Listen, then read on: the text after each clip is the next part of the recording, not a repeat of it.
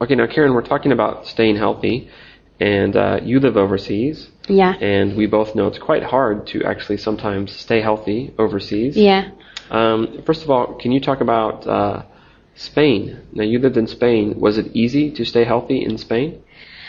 Actually, it's reasonably easy to stay healthy in Spain. Um, the weather's always good, and I like jogging, so I I always had the opportunity to to go jogging outside, and there's lots of beautiful areas to go jogging uh, along the river or along the s- uh, the beach.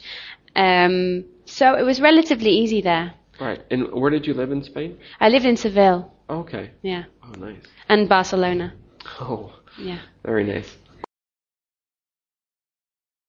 Okay, now how about Peru? Now you lived in Peru, correct? Where did you live?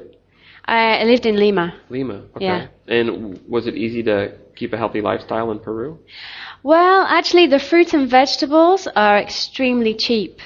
Um, so, and and fruit drinks are really, really popular in Peru. Everybody has their own food processor to make uh, fruit drinks. So, in terms of food, you can stay really, really healthy, really easily. Um, and there's also lots of gyms in Lima, actually. The, Um, going to the gym is very popular there. Oh, no way. Yeah, yeah.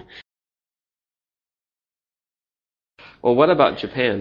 Mm, Japan's kind of the opposite of Peru because I find the the, the fruit and vegetable very very expensive, um, and so I tend not to buy fruit, eh, only only bananas.